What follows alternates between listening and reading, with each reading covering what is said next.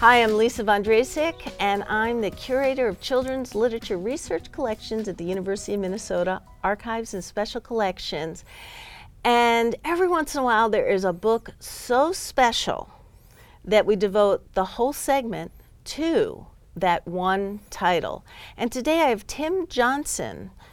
And the book, Tim, say a few words about who you are, and then we're going to talk about this book. All right. So I'm Tim Johnson. I am the Curator of Special Collections and Rare Books, and the E.W. McDermott Curator of the Sherlock Holmes Collections.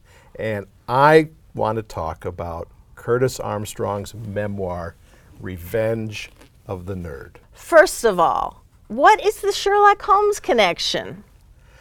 Curtis, since childhood, has had two main, he might say, nerdish passions. Sherlock Holmes and the Beatles. Oh. And Curtis is now an honored and well-recognized member of the Baker Street Irregulars. Oh.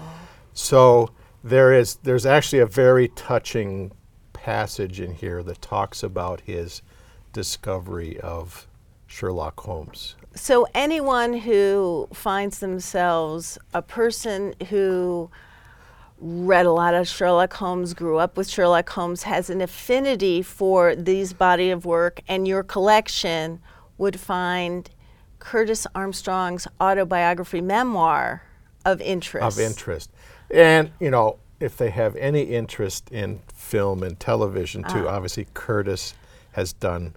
So a great book for anyone who's interested in popular culture. Yep. If you want to read media. Booger's memoir, this is. And it says, a singular adventure of the man who would be Booger, because he was in the movie Revenge of the Nerds. And the popularization of the phrase nerd. Mm. Well, and he spends just a little bit of time talking about that, because nerd is an invention of Dr. Seuss.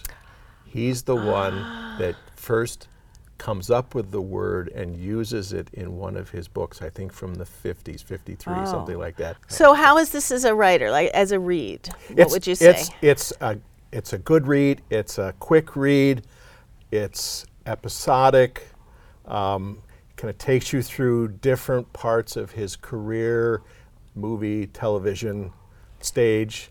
So this memoir, when we have an idea of who someone is, this actually gives us an incredibly rounded picture of a human being with many interests, and also who has to overcome the singular adventures of the man who would be Booger. Yes. So do you think he successfully overcomes his movie persona? I'm most definitely, but I had to pause for a second because I was thinking, would Curtis phrase the question that way? Because he doesn't see it as a negative. It's not an overcoming. I mean, he, I think, always wanted to be an actor from a young age. If not an actor, he was a very good mime of famous personages. So it's not an overcoming so much as it is just this flowering. A flowering. And I have to say, I now want to read this book. So good, I did my job. Thank you for bringing it to my attention. Well, and thank you to Curtis for writing a very entertaining and informative memoir. That's all we have today for Read This Book.